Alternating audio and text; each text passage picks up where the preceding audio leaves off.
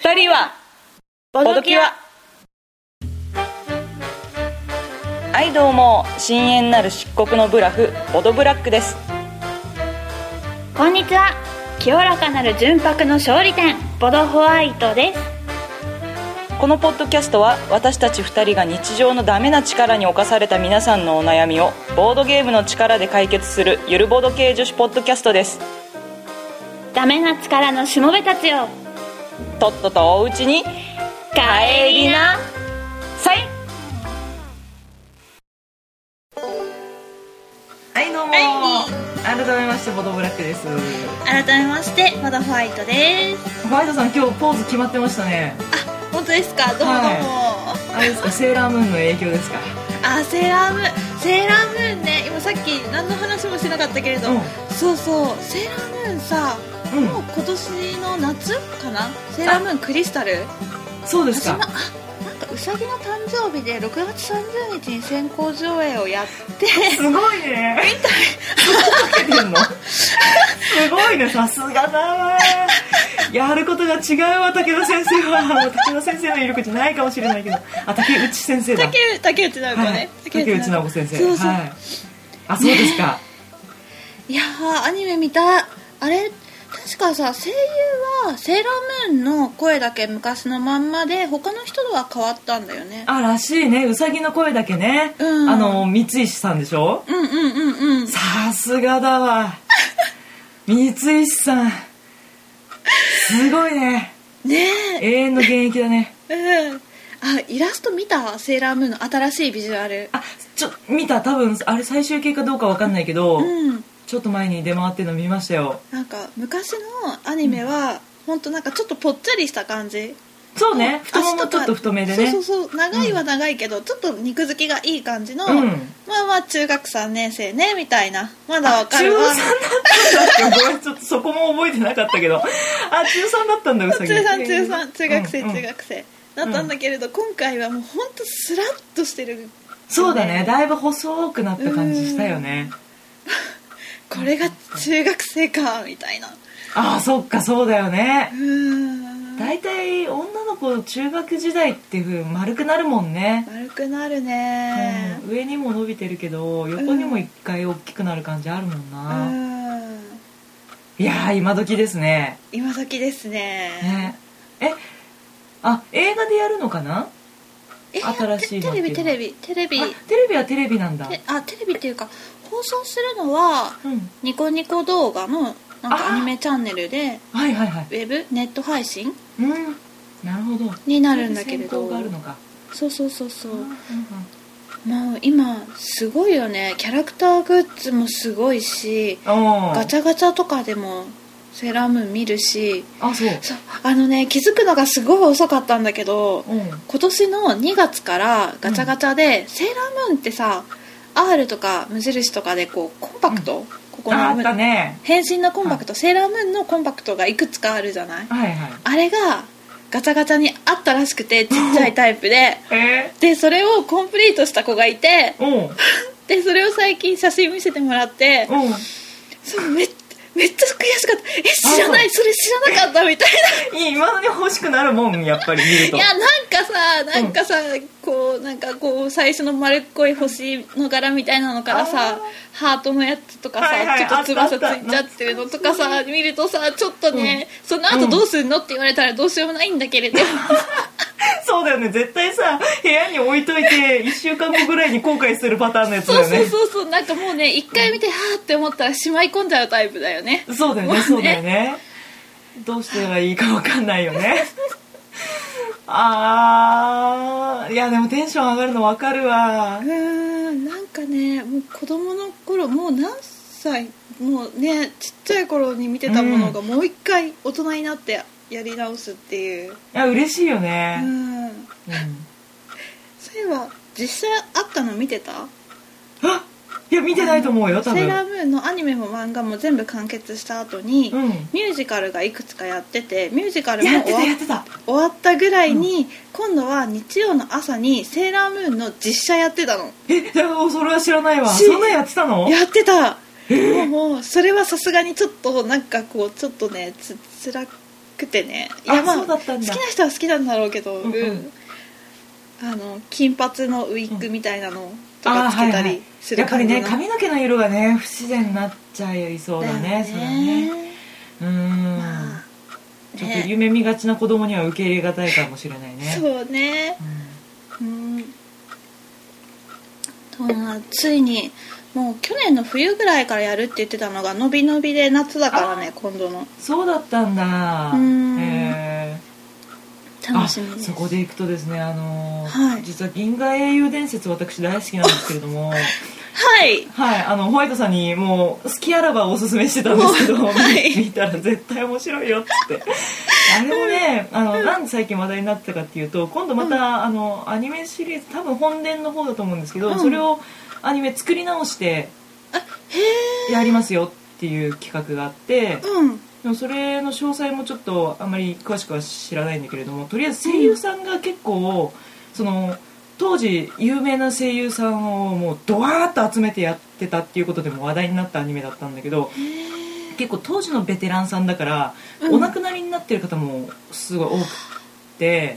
もうご引退されてる方も多いんで当時のキャストが全然揃わないから、うん。割と一新されるらしいということなんですよねやっぱちょっとファンとしてはこう引きこもごもっていうのはあるよね。そうだね。だってあの声優さんが良かったっていうのもありつつ。かなり長いシリーズだから余計思い入れが強くなっちゃうもんね。もう刷り込まれてるからね、うん。そう。あのー主人公まあ、ダブル主人公みたいな感じなんだけどあの金髪で派手で超イケメンな主人公が一人いて、ラインハルト様っていうんですけど、ラインハルト様のその 側近であるところの赤毛の子がいるんだけど、はい。えー、とジークフリーとキルヒアイスっていうんですけど、はい。そのキルヒアイス君の声があの世界丸見えのナレーションの人なのね。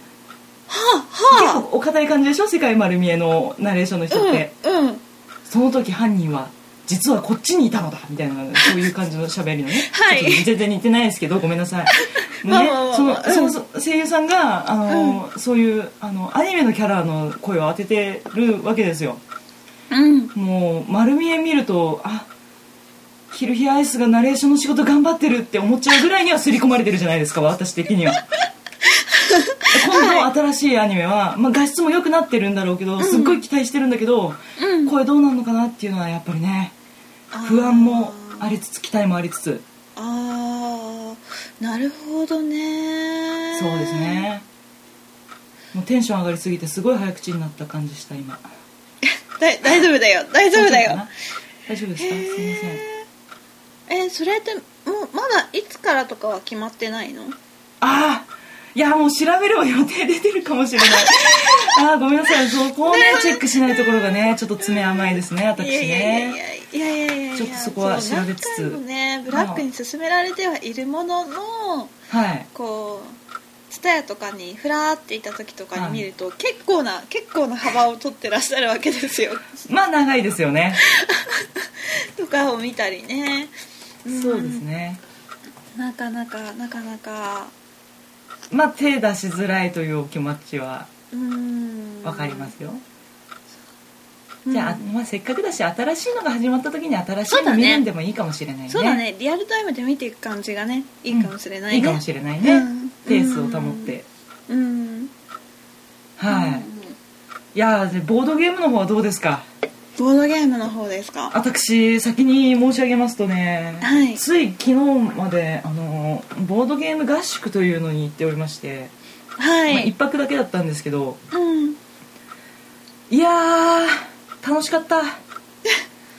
あれいつも1泊2日ぐらいで行ってるんだっけ？えっとねあのそのその回自体は大体みんな2泊ぐらいしてるんだよね金曜の夜に行って、うん。でも金曜の夜は深夜朝方までやって、うん。で土曜日もやっぱ午前中から起きてやり、うん。土曜の深夜までやり。うん。で日曜朝からまたやり。うん。よ夕方大体5時ぐらいには切り上げたのかな。うん。で片付けをして帰るという感じのペースなんですけど。うんそれでもねあの重いゲームを優先してやりましょうという方針があったのでうん。フルで参加してた人でもえーっとね、何ゲームかな多分10に満たないと思うんだよね。ああははあちなみに私が行ったのが、えーと土曜の仕事が終わってから行ったので向こうに着いたのが5時過ぎうん。かなだったんですねうん。で、えー、とその日の夜に2ゲーム、えーとアクイレイヤーをやって、うん。えーコンパウンディットをやって、うん。えーでその日はもう深夜になってしまったので寝てうん。で朝起きて、えーロシアンレールロード？うん。ロシアンレールウェイだったかな？ロードだったかな、で最近話題のやつですよね。うん。うん。まあ鉄道芸ですよ。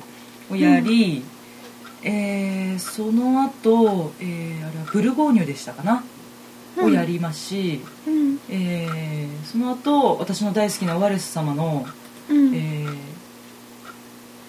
緑色の終作？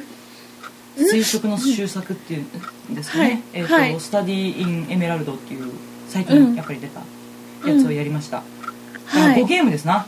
うん。へえへえどどれも知らない。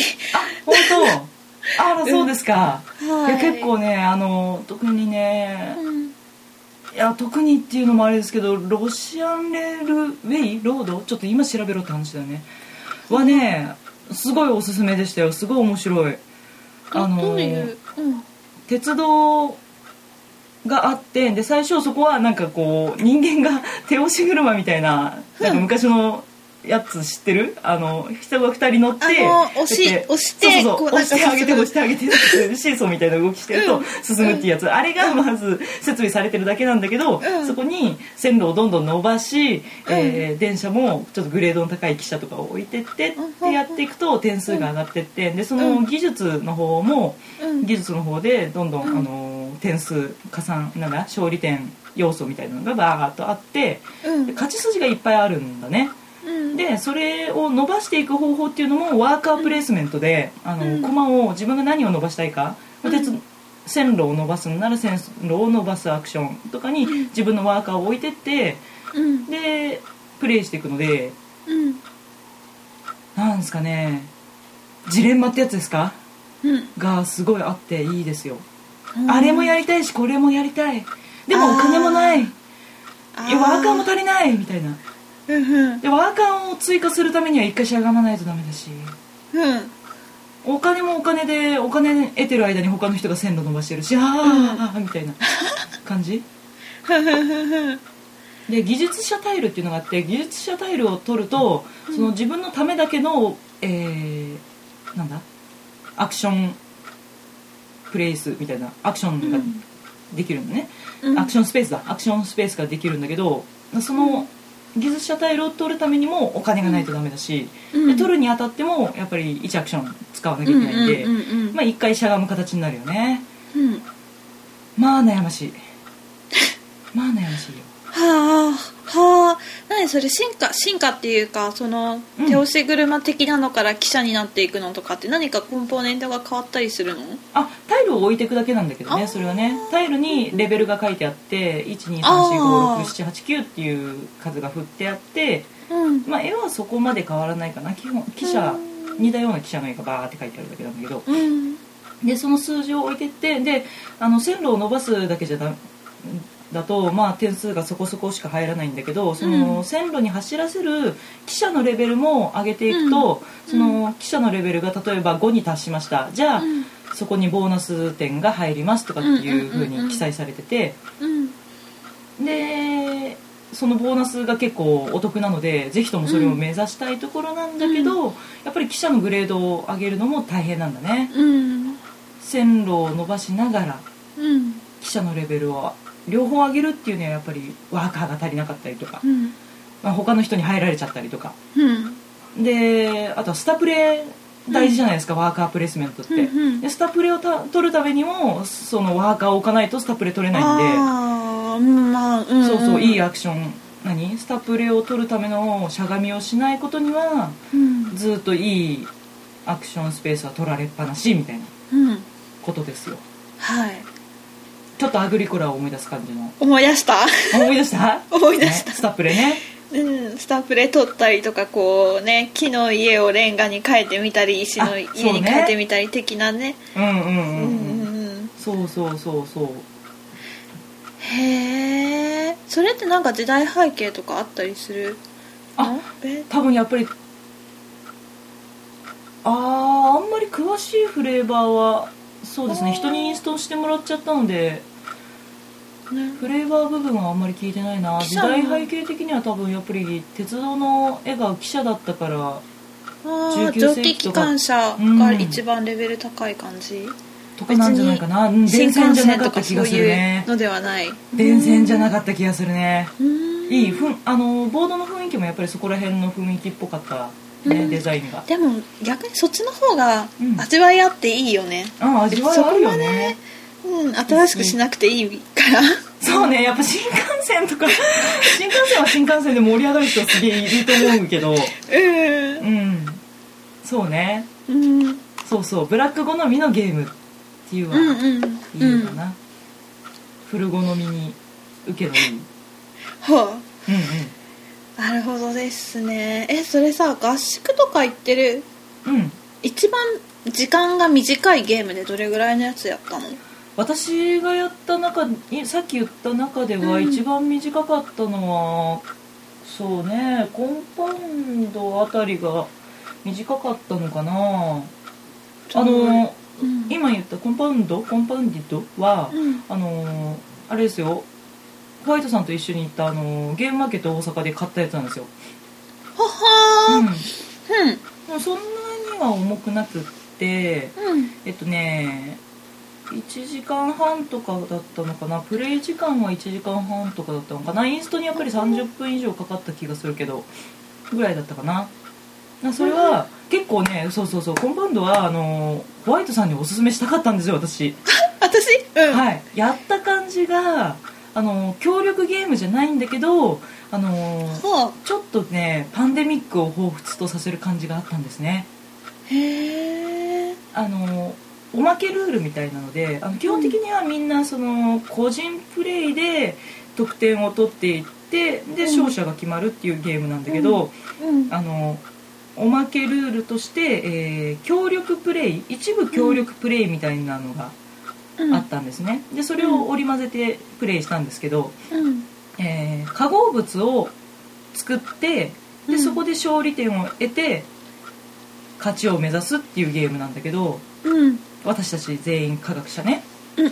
ほそう。うん研究室に同じ一つの研究室に配属されている科学者たちですよ、うでそうんれぞれはそれぞれの研究をして化合物コンパウンドコンパウンディッドっていうのうん。が化合物らしいんだけど、うん。その化合物を作ってで、まあ、うん。自分の名誉というかねその研究者としての実績を上げていきたいわけですよ。うん。でその実績を上げるためにはただ化合物を作るんじゃなくって、うん。この化合物は私の利権ですっていう主張をしてから仕上げないといけないね。うん。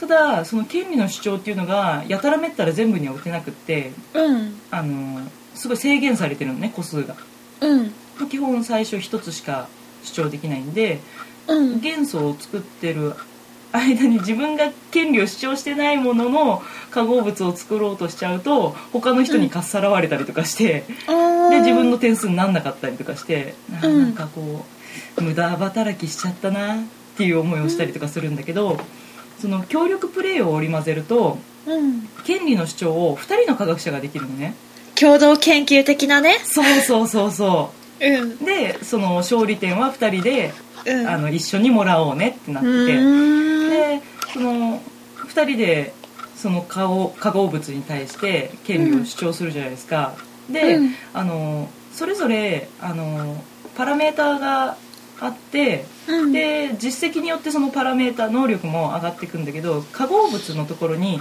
化合物を作るための元素トークンを置いてくるんだけどうん。パラメータが低いと元素あんまり置けないわけですよ、うん。2つまでしか置けなかったりとかして、うん。上げていくと4つ置けたりするんだけど、うんで協力するその化合物っていうのは協力しなきゃいけないだけあって化合元素の必要な元素の数がすごい多いのね。うん。で急いで作んないとその化合物が爆発しちゃったりとかするわけよ。研究室結構爆発多くって。は火災が多いのよ 危ないね。そがないと爆発しちゃうんだけど、作りかけのやつが、うん。作りかけのやつが爆発しちゃうと元素が他の化合物に飛び散っちゃってもったいないわけ。うん。なのでじゃあ急いで作ろうっつって協力してる科学者と一緒にその、うん。私は2つしか置けないからじゃああなたにこの元素を託すから次のターンでこれ置いてねとかっていうのがあったりとかして、うん。あちょっとパンデミック思い出すと思いました。はあそれちゃんと中身は見てないけど、うん。あのバネストさんのうん「こういうゲーム持っていくよ」っていう中に「科学者」っていう単語だけを見て、ちょっと興味を持った。はいはいはいはいはい。うん。さすが。お目が高い、なるほどですうん。ね、基本的にはね協力ゲームっていうものではジャンルには入らないと思うんだけど。うん、うん。面白かったですよなかなかいいね。いいっすね、うん。やっぱ合宿っていうかそのねもうゲームをしてもそのまま寝てで起きたらまたゲームをする仲間がいるっていうその環境がすごく贅沢だよね。そうだよね。うん。いや贅沢だったわ。そうだよね。うん。朝起きて朝ごはん食べながらもうインストだからねジで？朝寝起き一番のインストがそのさっきのロシアンですよ。うん。鉄道ゲーム。うん。もう眠い。眠い。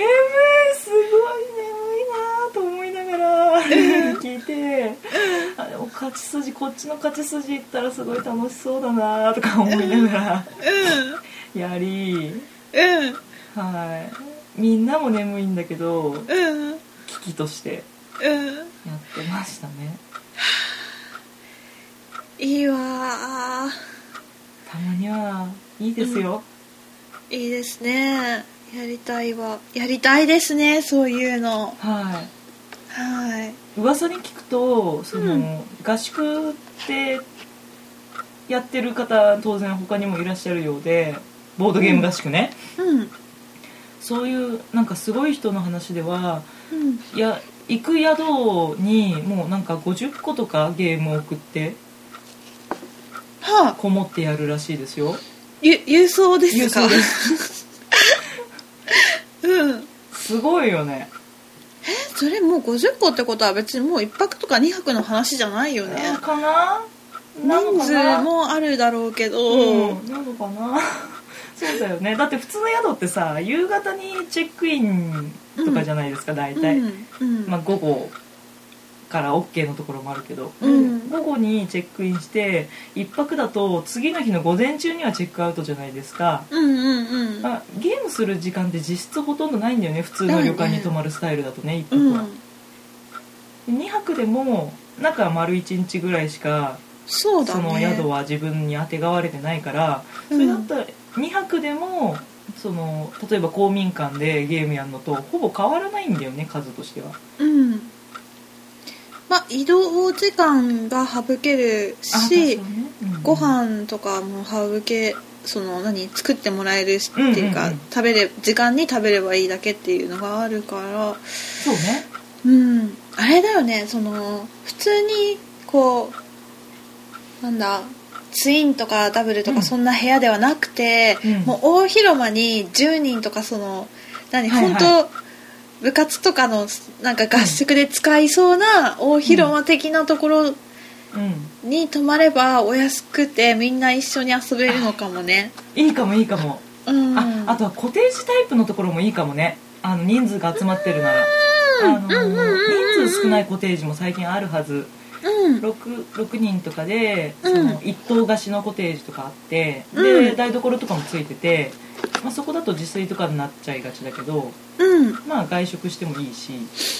そうね。コテージとかだったら起きた人から下に降りてきてとうんかうん。できるしね、そうそう。うん。いいっすよ。あそれいいな。それいいっすね。いいですよ。やりますかいいいね。えやりたいよね。夕方になったら外でバーベキューするとか。いいな。いいな。うん。うん決めるゲームがね大変だけどね。人数多いと。そうね。ゲームを決めるのが大変か。今日本語おかしかった。えっと私がこの間行ったその合宿は、えっとう2択か3択2つぐらい10人だったので、うん。10人ゲーってあんまりないじゃないですか、うんなのでやっぱり2択にするか3択にするかって感じなんだけど、うんまあね。そうするとやっぱりねゲーム決めるの大変ね。うん。あの例えばじゃあ5人ゲー2つ立てましょうよってなった時に、もうこのゲームが5人ゲーだからじゃあこれやる？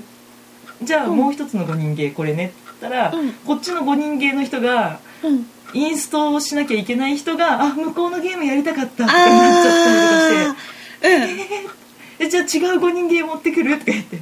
でそうするとこっちのインストする人がああそのゲームやりたかったってなったりとかして。ええもう何のこっちゃみたいな。そればっかりは大変ねよ。やっぱり。うん別にボードゲームに限らないかもしれないけど10人が集まって10人が納得できるうん。内容に決めるっていうのなかなかねゲーム性が高いよねそっから。みんなの満足度のより高くする決断とは？みたいな。うん。いやでもいいですよ。それぐらいのことをしても価値があるぐらいのゲームできたんじゃないですかね。うん。いいと思います。だってね別にその場でできなくてもまたどっかでできるだろうしその時できたゲームもうん。思い出に残りますから。そうそうそうそうそう。はい。名作であればあるほどね出会う確率高くなるんじゃないかなという気がするしねまあねそれにその友達仲間内で集まってるわけだからね。もうそうねできないわけじゃないから。そうねそうね。う二度と会えないわけじゃないからね。あ正式名称ロシアンレールロードでした。鉄道あーさっきの鉄道。ロード、うんうん。うん、ウェイじゃないね。ふんふん。うんうん。ふんホワイトはうん。ボードゲームはですねあはい。れやったよ、あのー今年のブラックさんの抱負的なあれであはいはい。おすすめしてもらったはい。スチームパークですね、はいはい。去年出た2013年に出た遊園地を作ろうっていうあのすごい楽しげな紹介動画があるゲームなんですけれども、ァンタスティックあれさあの後から気づいたっていうか最近気づいたんだけどさブラックホームページの方にさ、うん。リンクはリンクかなんか紹介やってたよね。あコメントで貼ったかな？うんうんうんうん、うんうん。あれなんかコメントついてるって思ったら、うん。ブラックでさ。そうそう。ごめんごめん。つけました。あのしかもそれも1ヶ月か2ヶ月ぐらい経ってからつけたんだよねあ 忘れてたとか思ってもう紹介してたスティームパークのみたいなことが書いてあって。あああそんなことあったっけ？いやいやい。やあれは本当いい動画なんでね。ちょっと皆さんもしご覧でなかったらスチームパークであの、はい。検索してもらってティムさんでしたかな、あ、はい、ああれだよ、ボドキャのホームページの、あそうね、うん、ホームページご覧になっていただいてリンク貼ってありますんで貼ってありますので動画ご覧くださいそうそうそのね時はまだブラックに教えてもらった時ってそんなに発売してなかったのかな。あ流通量ちょっと最初少なかったんだよですよね。ね。検索してもそのうん。ポッドキャストでも言ったけど風花さんのページ、紹介ページとかはい。ぐらいしかヒットしなかったんだけど最近、うん。みまあ、バネストさんが流通してくださってるので通販してくださってるので入手してる人が多いのかうん。ちらほら遊んでる人を見かけるんだけれどほいほい。ツイッターでね。ううん。いやそれをね念願かなって、うん。ホワイトも入手をして遊んできましたというところでねこれがね、あの大箱、まあ、パンデミックもそこそこあるけれどうん。まあ大きな箱のゲームを買ったのがはじいやでもどっかもまあまあまあまあまあまあまあ、うんうんうんうん。えっと厚紙でうん。あのチップを抜く作業があるゲームを買ったのが初めてで、ああそうなんだ。そう。あのボドキャラの過去回で、はい。ブラックがその厚紙を捨てる、捨てないの話をあ厚紙を抜いた後のねそうそうそうそうそう、うん。そうそうそうそうそう。そう、はい。枠をねお母さんがゴミだよね捨って言って捨てちゃうやつね。うんっていうねそんな話をしたやつがね、うん。コスティームパークにも8枚ほど入ってまあして。そんなに入ってんだ。そう。ね。でもねお金のとやつとかをねもう一生懸命抜いたんだけれどね、はいはい。あれ1個抜くのもさ綺麗にプチッと取れるのもあればー。若干こう張り付いてて、うん。あこれ破れるんじゃないとかわかる思いながらるうん。こうそう綺麗綺麗な撮り方がすごく知りたいんだけど。ホワイトさんそこねさすがだね。ホワイトさん細かいもんねそういうとこね。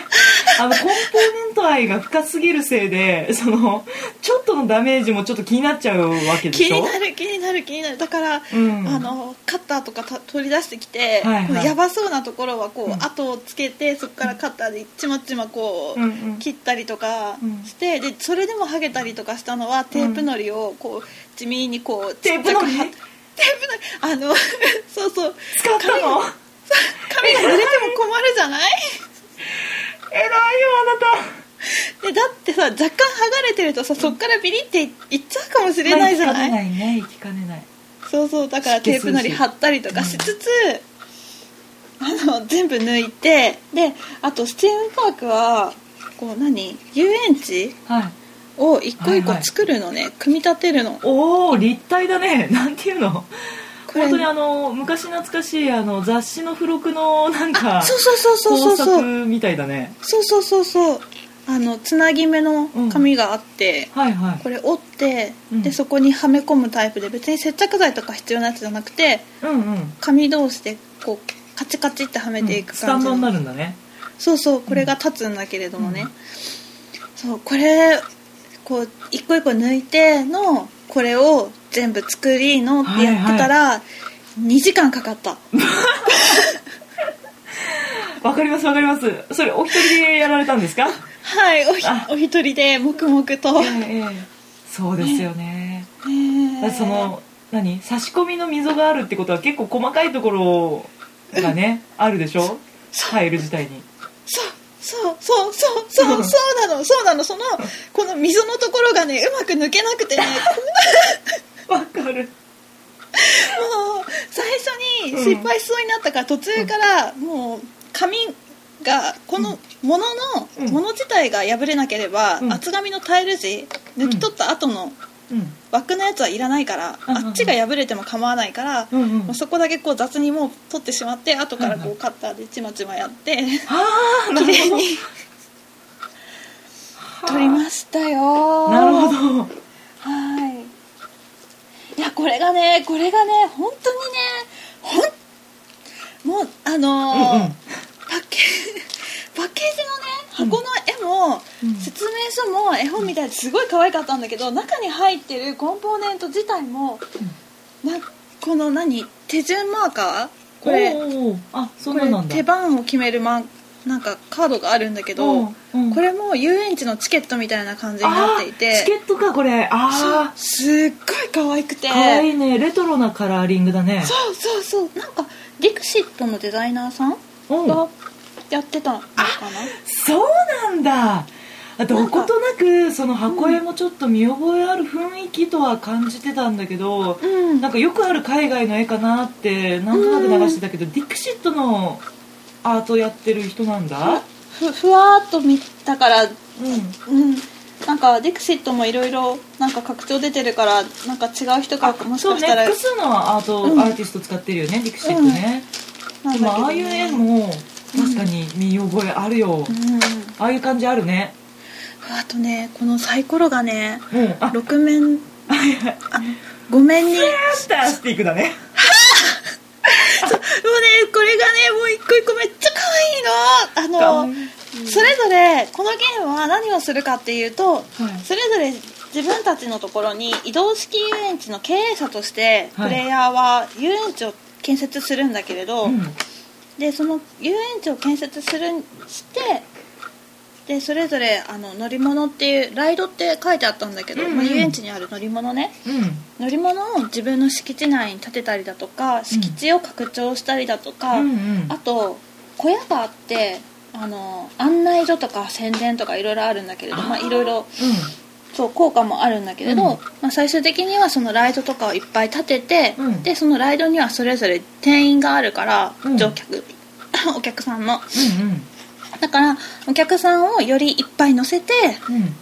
でお客さんが毎回毎ターン終わるたんびにお金を落としてってくれるからで最終的にあのお金を一番ゲットした人が勝ちっていうゲームなんだけれどはいはい。ただそのもちろんその遊園地のどの遊園地をその乗り物を作るかっていうのもあったりするんだけれど、うん。そのこのピンクのゆ乗り物にはピンクのお客さんしか乗らないとかっていうのがあってそう色がお客さんの色とうん。遊園地の色がうん。なんかなんていうの？リンクしてるの？そうそうリンクしてて。そうそうそうそう。だからそう遊園地もこう、うん。一つの色だけを作ってても、そんなに乗らないしお客さんに限りがあるから、あそっかそっかそうなんだ、うん、そうそうそうそう。じゃあバリエーションを増やしていった方がいいわけだ。そう。一色につき3つ形があってでも、うん。6人しか乗れなくてうん。1つのはい。一つの色に。でお客さんは7人いるんだけれど、うん。だからこうこの色も作ってあの色も作ってってしないと、うん。毎回そのお客さんが来てくれるとは限らないからこう建設しつつの、うん。でお客さんも呼びつつのでお客さんはこうサイコロでアクションを決めるんだけどそのターンお客さんを呼ぶとか、そのターンは遊園地を建てるとか、いろいろあるんだけど、うん。お客さんを呼ぶ時もお客さんのカラフルなコマを黒い袋に入れてガシャガシャしてそこから？あランダムなの？そうそこからあの最初に何人、うん。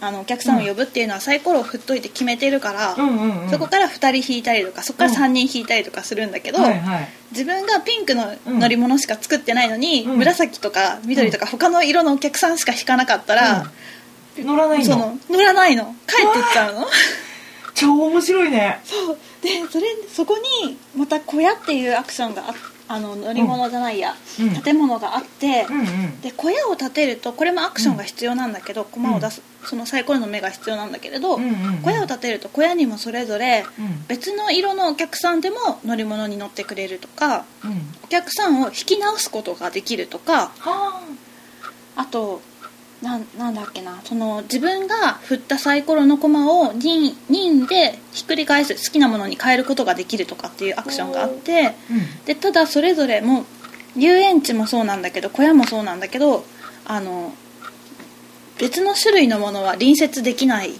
ていうのがあって種類？うん。あのタイルがねマス目状になってるの自分のはいはい。遊園地の敷地が。はい。でそこにうん。例えば下の列を使って遊園地建ててたらはい。隣遊園地の隣乗り物の隣にはさっきの小屋宣伝とか案内所とかはつけれ作れずに一マス必ず開けなきゃいけなくなるのね。で小屋同士も種類が違ったら必ず一マス開けなきゃいけなくてってなると敷地が結構広くないと物が置けなくなっていくかそうね手狭になっちゃうね。そう。自分のサイコロは6個しかないんだけれど、うん6個のサイコロでそのターン、うん。何を何回するかとかっていうのをこう、うん。最初にこうサイコロをバッて転がしながらはいはいはい。そう決めなきゃいけなくて、はいはいはい。でそのサイコロも好きなのが出るまで延々振ってられなくて、あそうなの？そのサイコロをうん。これで決まり自分の行動決まりって決めた人から順番に手順マーカーを取ることができて、ああはいはいはいはい。やっぱりその1番にはいい得点がついてるわけですよ、うんうんうん。で最手番の最後の人にはそれなりのペナルティーがついてるわけで、はい。だからそれがねなかなかね、はい。こうこれいらないけど今やらないと、うん。私最下位になっちゃうみたいなはい手番が、はいはい。はいあの手番が遅くなっちゃう。そうそうそうそうそうとかいうのをうん。やりつつだからあのねあのね自分の自分うん。のなんかこの敷地の中に遊園地がね、いっぱいできてきてでそこに人の駒が乗っていくとね、うん。すっごい可愛いの。もうすっごい可愛いの。ああうん。であとはなんかこう収入が別にお客さんが落とすだけじゃなくて、うん。あのアクションカードみたいなスペシャルカードみたいなものがあるから、ほうカードにも頼れるんだけれど、ほうほうほうあの黄色い乗り物をいくつ作ったら、その数によってお金がもらえるとか、はあはあボーナスみたいな感じですかね。そうそうそうそう。マス目を埋めた分だけお金をもらえるとかいろいろあって。いやジレンマ。ーいやーいいですね。楽しいっす。なんかそのさ、うん。あの同じ色のたいう何ライドばっかり立ててると、お客さんが乗ってくれないお客さんもいるみたいなうん。シチュエーションってうん。なんかすごいディズニーランドっぽいね。なんかさ乗っての乗り物自体はほん、うん。何？あのなんだっけなんとかマウンテン、うんうん。ビッグサンダーマウンテン、うん。もうスプレッシュマウンテンも、うん。あのスペースマウンテン、うん。もうやってることそんな変わんないけど、うん。なんかスペースマウンテンだけは私はダメなんだみたいなことを言う人いるじゃない、うん。ああいう現象ってことでしょ要は。そうそうそうそう。色違うだけで乗れたり乗れなかったりする人がいるみたいな。そうそうそうそう客層が違うっていう。そうそうそうそうそうそう。ああ遊園地の経営者もすごい悩ましいんだね。もう私あのお客さんはこの乗り物にしか乗らない。あのお客さんはこの乗り物にしか乗らないみたいなね、うん。そうそうそう。でみんなが乗れる遊園地にしなきゃいけない。そうそうそうそうそうそう。でその小屋の効果でうん別の色のお客さんでも乗り物に乗れるっていうのがあるんだけれど、うんうん。その人はそのターンで帰ってしまうのね。はうん。だからその固定客になってくれなくて。ああでそうかそうか。その色に合った人は毎回毎ターン終わるたんびにお金を落としてってくれるのね。ほうほうお客さん呼ばなくてもそこに居続けてくれるから。あそうなんだ。そう。居続けるんだ。すごいね。あのなんかねロボットの街らしくてねロボットは疲れないから24時間遊んでるんだって。おおそんなフレーバーがあったのか。すごいね。そう。そう。で遊び続けてるから、うん。であの毎回お金を落としてくれる。ただあのお客さんだからお客さんはゴミを落としていくのね、はいはいはいはい。24時間動いてるからかうんは、何なのかあれなんだけど、お客さんが1人いることにより1個ゴミが毎ターン出てくる、うん。発生してうん。うんでライド乗り物を作るにも、うん。毎回それに対してゴミが発生して、うん。そのアクションに対してもゴミが発生するから、うん。ゴミも処理しなきゃいけなくて。もう参拝じゃん。うん。そう。乗り物も立てなきゃいけないお客さんも呼ばなきゃいけない、うん。であの自分の行動に制限があるから小屋も立ててどうにかいい動きもしたいし、うんうんでカードも使って収入も得たいし、うんうんうんでもお客さんもあの乗り物もゴミを出すから、うん。ゴミは捨てなきゃいけなくて、うん。でそのゴミっていうのが最終的にそのゴミが何個あるかによって、お金がマイナスされるのね。はあ、はあはあはあわかるよ。参拝がいっぱいあるとねお金が出てっちゃうんで参拝の処理お金かかんだうんわかるよ。超シビア。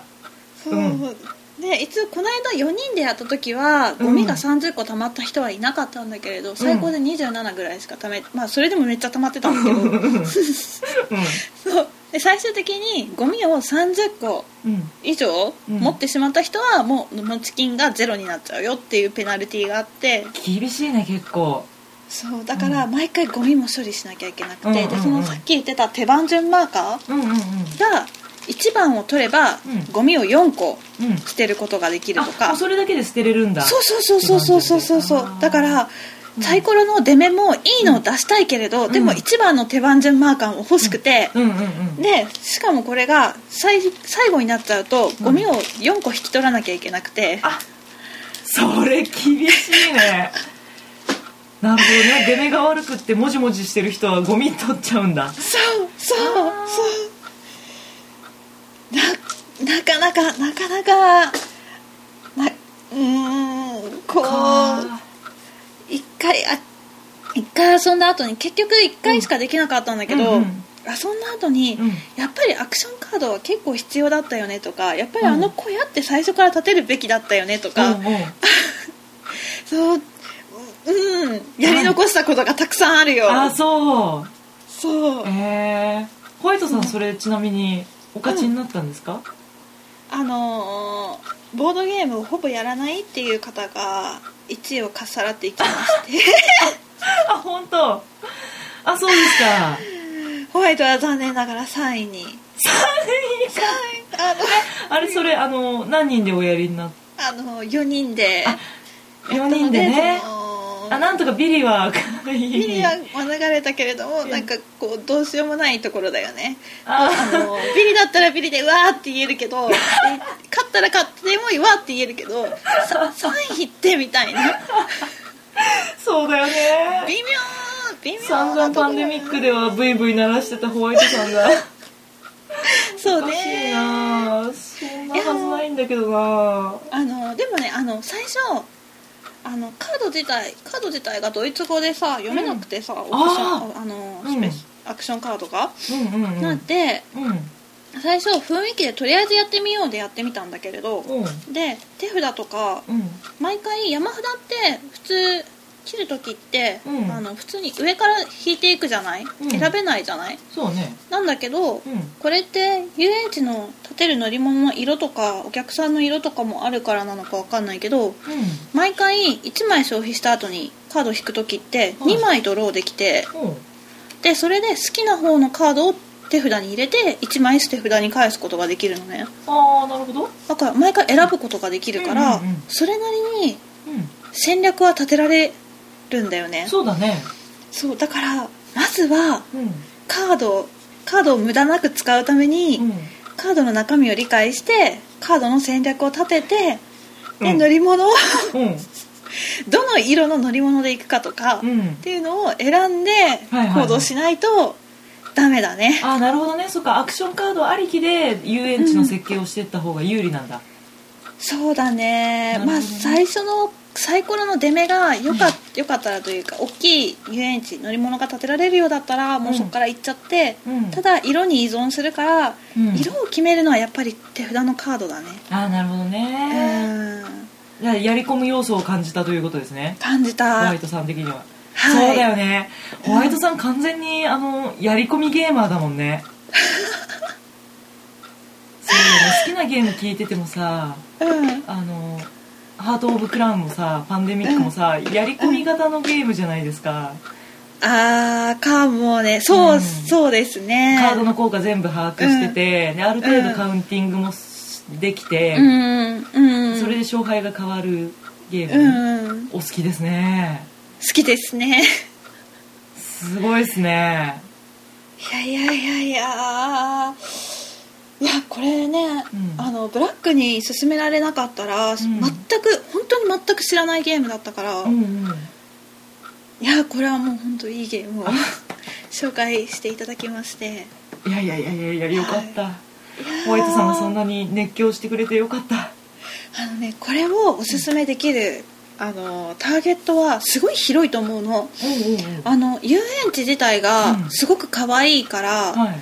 子供もすごい目を引いてうん。遊べると思うし、うんうん。あのカード自体ドイツ語って言ってるからちょっとつきにくいけど、うん。翻訳シールさえ貼ってしまえば内容はすごく簡単なのね、うん色とかの小屋の種類とかマス目がとかしか書いてないから、うんうんうん。でそれも数に応じていくらもらえますよっていうすごいシンプルだから、うんうん。子供も遊べるし、うん。あとこの見た目ですよ。はい。この箱ですよ、はいはいこの乗り物ですよ、はいはいこのサイコロですよ。もうこの全てですよ、お客さんのコマも乗りはい、はい。この全てがもう可愛らしいからもう女性にもぜひ女女性にぜひああ。の一緒に遊んでくれない彼女だとか一緒に遊んでくれない奥さんだとかにちょっとこういうのがあるんだけどって言って遊べる感じ、はいはいはい。いいですね。あのいいですね。ディクシットを勧めた回の感じ。そう、はい。お便りってそういえば、あの奥さんがゲームしてくれなくって、っていう方のお便りだったんですよね、うん。でそれでディクシットをお勧めしたんですけど、うん。もしやその人にも？おすすめできます。いいじゃないですか。だってボードゲームをやらない人ってなんか難しそうとかって思ってるから、うん。まずはルールっていうよりも目でうんあれですよ。あのインパクトがあるもの、うんうん。まず引きつけるものが必要なので、はあはあ。こういうね可愛らしいものとか分かりやすいものとかそういうのはすごく、うん。あのおすすめする方の力になってくれるかと、おうおうおうおう。すごいセールスマンになってる完全に保険の外交みたいになってます。本当に。だから、うん。あの家族でも遊べると思うの。奥さんと子供と旦那さんとっていう、そうだよね。だからゲームのシステム的には結構本気でゲームする男性にも受ける内容になってるわけじゃないですか。うんそういう意味では本当にみんなでできるゲームだね。みんなでできるゲーム。うん。である程度サイコロのダイス生んでその何？うんゲームの上手い下手っていうところもバランス取ってくれるわけじゃないですか、うん。うん。いいですね。うんそう邪魔もできるしね相手の。あのそうなんだ。一人で独占しそのやっぱりその人が作ってる乗り物のうん。お客さんを取ってしまえば、おう。あのあくどい。いやいや私やられたんだよ。だってさ私やが ピンクの、うん。そうそう、うん。あのブラックのうんお友達でもある人と一緒に遊んだんだけれども、私がピンクの乗り物を作っていて、うん。でピンクのお客さんをいざ呼び寄せようと思ったら、うん。うん。その小屋の効果で、うん自分の乗り物の色じゃないお客さんでもうん。乗せられるよみたいな小屋を作ってる人がですね、うん。あのピンクいらないと思うんですけど、わざわざ、うん。あのいくつか引いたお客さんの中でわざわざそこでピンクを選んで自分の乗り物に乗せるっていうアクションを取ってくれましてですね。そのあくどいターンが終わればそのお客さんは帰っていくとはいえ、うんうん。その人の次のうん。ね、そのターンの中の順番が、その人の次が私とかだったら、うんうん。確実にピンクが減ってるわけじゃないですか。袋の中の、うん、うん、あのはい、はい。してやられましたな。そうなのあの人の遊園地の敷地を見て、うん。ゆあの乗り物を作るんだったら、うん。この大きさのを作るんだろうなみたいな、うんうん。あってもできるから、うん。うん察することもできるから、うん。それを先に取っておくとかなんかこう邪魔もできるから。なるほど。そうなんですそうよだね。公開要素がすごく多いから人の手も読みやすいわけだ。うん。なるほどいやーしてやられましたね。そのお友達は2位だったわけなんあ2位だですけれど。ったんですか？それでも2位だったんですか？そんだけあくどいことして2位か。だって私の邪魔しかしてないもん。その殴り合い。4人いて2人で殴り合ってたの？そうねその人が紫の建物つけ作ってるから、うん。うん。じゃあ私もちょっと紫のお客さん呼ぼうかなみたいなことをしてみたりとかね、うん、完全に殴り合いだねそれで ダメだ。ダメだ。一番ダメなパターンじゃん。その殴り合いしてる人がいるとさ必ず殴り合いに巻き込まれなかった人が勝ってくんだよね。確かに間違いないねそれ。あとありがちなパターンにウケる超ウケるもうすごい堅実に作ってる人が1位で取ってったからね だってそれもさ終盤になってくるとさうすうすと感じるじゃん。ああいつひょっとしてなんか静かだけどうまくやってんじゃないかみたいな。そうそう気づいたらあの、うん。お金もお公開情報なの隠すこともまあもちろんできるんだけれど、うんうん。毎回お金をもらったらそれってテーブルの上に置いてるから、うんなんかあそこ山になってないみたいな。気づいたらちょっとお金多くない？みたいな ちょっとちょっと両替してみようかみたいな。あ 厚みでねバレちゃいがちだからね。ちょっとね両替をこまめにしてね。正確に把握しとかないと。そうだね。そうだね。あそうね。ねえ。すんごい面白そう。すごいね。いやーぜひぜひぜひブラックとも遊びたいよ。ああやりたいです。本当に。ぜひ。こううん。ぜひぜひぜひぜひまたうん。この箱を担いで、うん。でももしくは遊びに来るならうちで広げるなりでもそのお友達のところで広げるなりでも、お邪魔したいですね。はい。はい。そんなそんな感じですかね。そうですね。はいいやよかったじゃないですか。私たちあの、うん。ボードゲームあゲームマーケット大阪で買ったやつ、ん。割と消化しつつあるってことですね。消化してるしてる。そうだね。うん。いやーなかなかなか、うん。あの今回け結構買ったけど程よく消化でき,、ま、できてますね。あいいですね。うん。結構結構今まで積みがちだったんですけどね。ゲームマーケットの戦利品といえば、そうね。数買っちゃうとね。ね次のゲームマーケットその次のゲームマーケットまで持ち越すような感じだったんだけどね。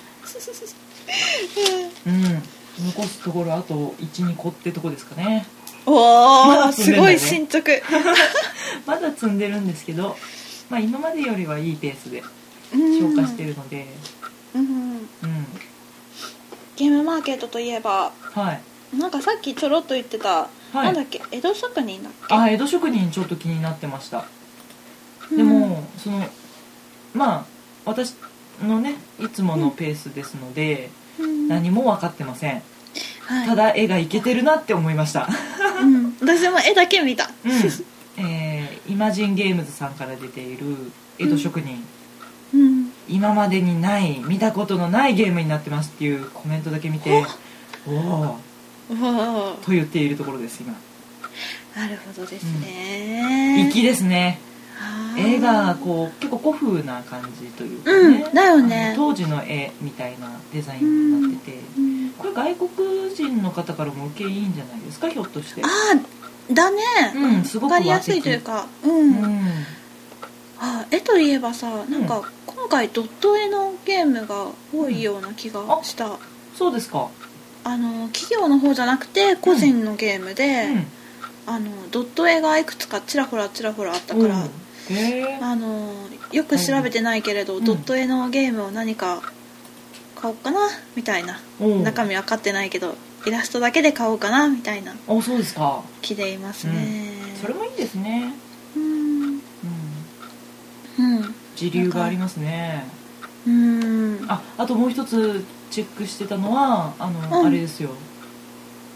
あの前回のゲームマーケット大阪でうん。出ていた、あのうん。バイブルハンタああー、はいねはい。キリスト新聞社さんうん。がプロデュースっていうのか、まあしあのね、主体になってお出しになっていたはい。やつございましたでしょ、あれの、はい。まあ、第2弾というかねはい。同じ方が次の新作を出すということで、はい。えっ、と「裏切り者は誰だ?」だったかな？タイトルなんだっけ「最後の晩餐」がタイトルなのかな？なんでもそのね、キリストを、あの貼り付けになる前の日にうんユダが、うん。はい、裏切ってうん。密告しましてみたいな展開ございましたでしょ、うん。あれをゲームにしたらしいんですよ。あれ気になりますねやっぱりね。ええはい。なんせねあのバイブルハンター良作だったので、はい。もう今回もやっぱ期待しちゃうよね。うん。箱絵が箱絵っていうかこの広告になってた絵がねまずね最後のバッサンの有名な絵画がそのまま別に崩した絵とかじゃなくてそのまま使ってるの？そのまんまだった。そのまんま出てたよ。あの広告だけかもしんないけどまあそのまんまのところになんかこうちょっとさ何スポーツ新聞とかあの週刊誌みたいな感じでロゴがど、うん。でっかく「ユダ、うん。最後の晩餐」って「裏切り者は誰だ?」みたいなバーンって入ってて、なんだろうこのなんていうかわい雑な感じ。いいいい意味でなんかこう親しみ深い感じ。うん。わあすごいな。ならではだなと思った。へえへなんて言ったらいいんだえろうねこれね。いやすごいね。あそこはいつもなんかこう斜め上を行けねうん。いやー思い切りがいい感じがこうグイグイ来る感じがうん。いいね。いいね。うん。そんなとこかなはい。今今のところは。あ全くゲームと関係ないけど今回のゲームマーケットからさ、なんかキャラクターできたよね、ゲームマーケット公式の。はいなんあかポスターみたいなの見た？あのいえ見てないです。話に聞いてただけです。なんかキャラクターができたらしいよという。